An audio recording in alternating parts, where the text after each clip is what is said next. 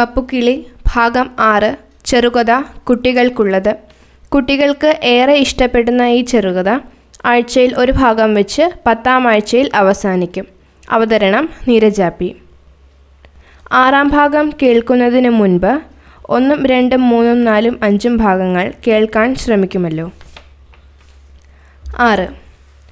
പെട്ടിയുടെ മൂടി തുറന്ന് മാറിക്കഴിഞ്ഞപ്പോൾ അത്ഭുതം കൂറി അകലെ മാറി നിന്നിരുന്ന എല്ലാവരും പെട്ടിക്കു ചുറ്റും കൂടി. അവർ ആകാംക്ഷയോടെ പെട്ടിക്കുള്ളിലേക്ക് നോക്കി. അതു നിറയെ വർണക്കടലാസും തൊങ്ങലുകളും കുത്തിത്തിരുകി നിറച്ചിരിക്കുന്നു. മറ്റൊന്നും കാണാനുമില്ല. എന്താവും ഇതിനുള്ളിൽ? ആകാംക്ഷ കൊണ്ട് ഉണ്ണിക്കുട്ടൻ ആരോടെന്നില്ലാതെ ചോദിച്ചു. അതറിയണമെങ്കിൽ ഈ ചപ്പുചവറൊക്കെ മാറ്റിയേ തീരൂ അനന്തൻ മാസ്റ്റർ പറഞ്ഞു. അതു കേട്ടയുടൻ തന്നെ അനിലും ഉണ്ണിക്കുട്ടനും കൂടി പെട്ടിക്കുള്ളിലെ കടലാസ് കഷ്ണങ്ങൾ വാരി വെളിയിലിടാൻ തുടങ്ങി. പെട്ടിയുടെ ഏറ്റവും താഴെയായി പന്ത് പോലെ തവിട്ടു നിറമുള്ള ഒരു സാധനം ഇരിക്കുന്നു. ഇതെന്താ? പന്തോ കോഴിമുട്ടയോ വല്ലതുമാണോ ഉണ്ണിക്കുട്ടന് സംശയമായി. അനന്തൻ മാസ്റ്റർ പെട്ടിയിലേക്ക് ശ്രദ്ധിച്ചു നോക്കി. ഇത് പന്തല്ല എന്തിന്റെയോ മുട്ട തന്നെയാണ് അദ്ദേഹം പറഞ്ഞു. അതെങ്ങനെയാണ് മാസ്റ്റർ? ആർക്കും തുറക്കാൻ കഴിയാതിരുന്ന ഈ പെട്ടിക്കകത്ത് മുട്ട വരുന്നത്? ഏതെങ്കിലും പക്ഷികൾ ഇട്ടതാവും ഇത് പക്ഷിയുടെ മുട്ട തന്നെയാണ് എന്ന മാസ്റ്റർക്ക് എന്താണ് മാസ്റ്റർക്ക് എന്താണ് ഉറപ്പ്? ഉണ്ണിക്ക് സംശയം തീർന്ന മട്ടില്ല. ഉണ്ണി പറഞ്ഞതു ശരിയാണ്. ഇത് പക്ഷിമുട്ട തന്നെ ആയിരിക്കണമെന്നില്ല. നമ്മുടെ കോഴിമുട്ട വിരിയുന്നത് പോലെ ഇതും വിരിയുമോ? അനിലാണ് ചോദിച്ചത്. അത് കാത്തിരുന്ന് കാണുക തന്നെ വേണം മാസ്റ്റർ പറഞ്ഞു. മുട്ടയല്ലേ കുറച്ചു ദിവസത്തിനകം എന്തെങ്കിലും മാറ്റങ്ങൾ വരാതിരിക്കില്ല. അനിലിന്റെ അച്ഛന് തോന്നി. ഏതോ പറക്കം തലകയിൽ നിന്ന് ഭൂമിയിൽ പതിച്ച പെട്ടിയാണ് ഇതെന്നല്ലേ ഉണ്ണി പറഞ്ഞത്?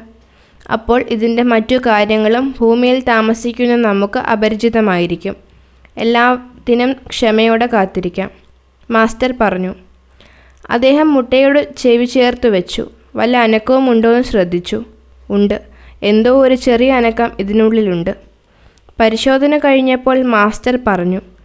അനിലിന്റെ അച്ഛൻ പറഞ്ഞതാണ് ശരി. തീർച്ചയായും കുറച്ചു ദിവസത്തിനുള്ളിൽ എന്തെങ്കിലും മാറ്റങ്ങളൊക്കെ വരും. നമുക്ക് ഈ മുട്ട പൊട്ടിച്ചു നോക്കിയാലോ? ഉണ്ണി ചോദിച്ചു. അത് പാടില്ല. ഒന്നിനും ധൃതി പിടിക്കരുത്. പൊട്ടിച്ചു കഴിഞ്ഞാൽ നമ്മുടെ കണക്കുകൂട്ടലുകളെല്ലാം തെറ്റിയെന്ന് വരും. മുട്ട വിരിയുന്നതുവരെ നമുക്ക് കാത്തിരിക്കാം. ശരി എന്നാൽ ഞങ്ങൾ പോകട്ടെ മാസ്റ്റർ അനിലിന്റെ അച്ഛൻ ചോദിച്ചു. അത് പറ്റില്ല. എല്ലാവരും കൂടി പോയാൽ ആരാണ് ഈ മുട്ടയ്ക്ക് കാവലിരിക്കുന്നത്? അതിന്റെ ആവശ്യമുണ്ടോ? തീർച്ചയായും. ഈ മുട്ട വിരിഞ്ഞിറങ്ങുന്നത് ഏതു ജീവിയായിരിക്കും എന്ന് നമുക്ക് ആർക്കും അറിയില്ല.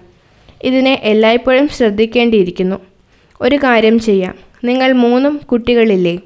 ഓരോരുത്തരായി മാറി മാറി കാവലിരുന്നാൽ മതി. വരൂ ഞാൻ മുറി കാട്ടിത്തരാം. മാസ്റ്റർ പെട്ടിയുമെടുത്ത മുൻപേ നടന്നു. വെളുത്ത ചായം തേച്ച ഒരു ഇടുങ്ങിയ ഇടനാഴിയും കഴിഞ്ഞ് കണ്ണാടി ചില്ലുകൾ കൊണ്ട് ചുവരുകൾ തീർത്ത ഒരു മുറിയുടെ അടു അടുത്തവരെത്തി.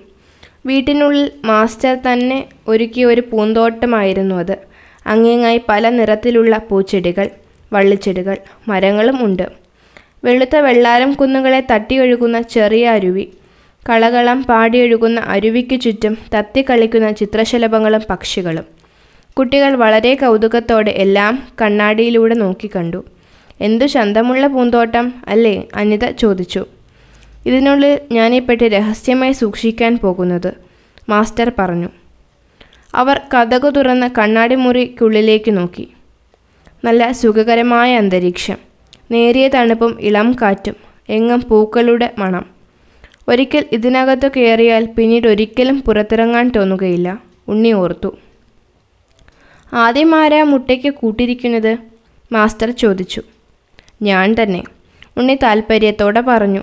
മുട്ട വിരിഞ്ഞു കാണാൻ ഏറ്റവും ധൃതി അവനാണ്. മാസ്റ്റർ പെട്ടി കണ്ണാടി മുറിക്കുള്ളിലെ പൂന്തോട്ടത്തിലുള്ള പുൽത്തകടിയുടെ മീതെ വെച്ചു. എന്നാൽ ഞാൻ പോകുന്നു. നിങ്ങൾ ഓരോരുത്തരും മാറി മാറി ഇതിനു കാവലിരിക്കണം. എന്തെങ്കിലും മാറ്റം കണ്ടാലുടൻ തന്നെ എന്നെ വിവരമറിയിക്കണം. മാസ്റ്റർ പോയി. ഉണ്ണി കണ്ണാടി മുറിക്കുള്ളിൽ കയറി. കാവലിരിപ്പുമായി. അനിലിന്റെ അച്ഛൻ വീട്ടിലേക്കു തിരിച്ചുപോയി. അനിലും അനിതയും പലവിധ കളികളിൽ മുഴുകിയിരുന്നു. ഉണ്ണിക്ക് ആ കാത്തിരിപ്പ് അസഹ്യമായി തോന്നി. മുട്ട വിരിയുമോ? എന്തെങ്കിലും മാറ്റങ്ങൾ സംഭവിക്കുമോ? അവൻ മുട്ടയുടെ അടുത്തു നിന്ന് എഴുന്നേറ്റു. കണ്ണാടി മുറിക്കുള്ളിലെ പൂന്തോട്ടത്തിലൂടെ ഉല്ലാത്താൻ തുടങ്ങി. ആ നേരം അത്രയും ഒരപരിചിതനെ കൊ ഒരപരിചിതനെ കണ്ടുകൊണ്ട് അങ്ങുമിങ്ങും ഒതുങ്ങിക്കൂടിയിരുന്ന ചെറുകിളികളും ചിത്രശലഭങ്ങളും ഉണ്ണി എഴുന്നേറ്റ് നടക്കാൻ തുടങ്ങിയപ്പോൾ വീണ്ടും പറന്നു കളിക്കാൻ തുടങ്ങി.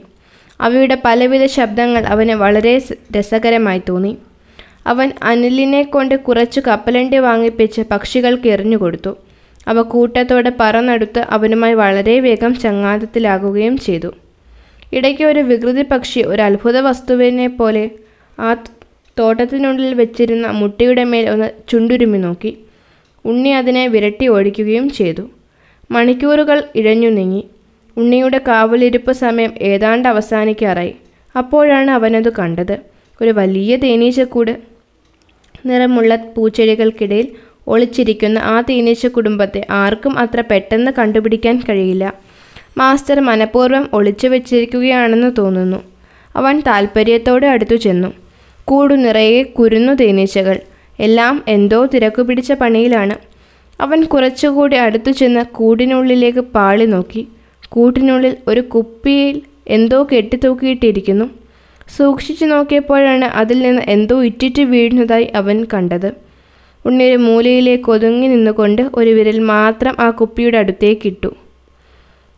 എന്തോ വിരൽ തുമ്പിലേക്ക് ഇറ്റിറ്റ് വീഴുന്നു. അവൻ കൈ പുറത്തേക്ക് വലിച്ചു. ഒന്ന് മണത്ത് നോക്കി. ഹായ് നല്ല മണം. അവന്റെ നാവിൽ വെള്ളം മൂറി അവൻ അത് നൊട്ടി നുണഞ്ഞു. ഹായ് ഹായ് എന്തൊരു സ്വാദ്. നല്ല പഞ്ചസാര കുഴമ്പ് പോലെയുണ്ട്. തേനീച്ചകൾക്ക് കുടിക്കാൻ മാസ്റ്റർ ഒരുക്കി വെച്ചതായിരിക്കും. അവൻ ഒരിക്കൽ കൂടി തേനീച്ചകളെ കബളിപ്പിച്ച് ആ മധുരം നുണഞ്ഞു. അപ്പോഴേക്കും കണ്ണാടി മുറിയുടെ ഏതോ ഒരു മൂലയിൽ നിന്നും ഒരു നേരിയ മണി മുഴങ്ങി. ഉണ്ണിയുടെ കാവൽ സമയം അവസാനിച്ചിരിക്കുന്നു എന്നതിന്റെ അറിയിപ്പ്. പഞ്ചസാര കുഴമ്പിന് ഹൃദ്യമായ മധുരം നുണഞ്ഞുകൊണ്ട് മനസ്സില്ലാ മനസ്സോടെ ഉണ്ണിക്കുട്ടൻ കണ്ണാടിമുറിയിൽ നിന്നും പുറത്തിറങ്ങി. തുടരും.